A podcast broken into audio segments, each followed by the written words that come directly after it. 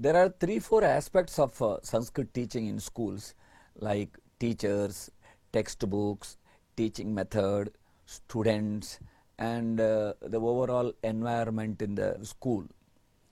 So, as far as teachers are concerned, for last 150 years, Sanskrit was taught through grammar translation method because the very purpose of Sanskrit learning for Britishers was to understand Sanskrit literature and translate it into English and other European languages. So accordingly, then prevailing method, grammar translation method, which was prevailing in English teaching, was followed by Britishers. So they studied Sanskrit through grammar, understanding grammar, and through translation. So in the same way, when the English education system was introduced, Britishers introduced this grammar translation method in Sanskrit teaching. So for last 150 years, the same method is continuing. So the whole teaching community of Sanskrit teachers, they are the products of this grammar translation method.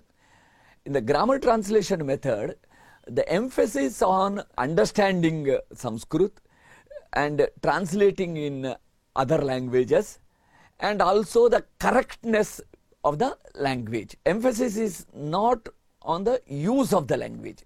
So today the whole Sanskrit teaching community, you know, 5 lakh Sanskrit teachers, they are not conversant and spoken Sanskrit or using Sanskrit as a medium of communication. So they themselves can't speak Sanskrit, unfortunately. That is why teachers are not in a position to bring this Sarala Sambhashana Paddhati in Sanskrit teaching. So they need training. In next uh, coming years, all 5 lakh Sanskrit teachers have to be trained in both conversation Sanskrit as well as teaching Sanskrit through conversation.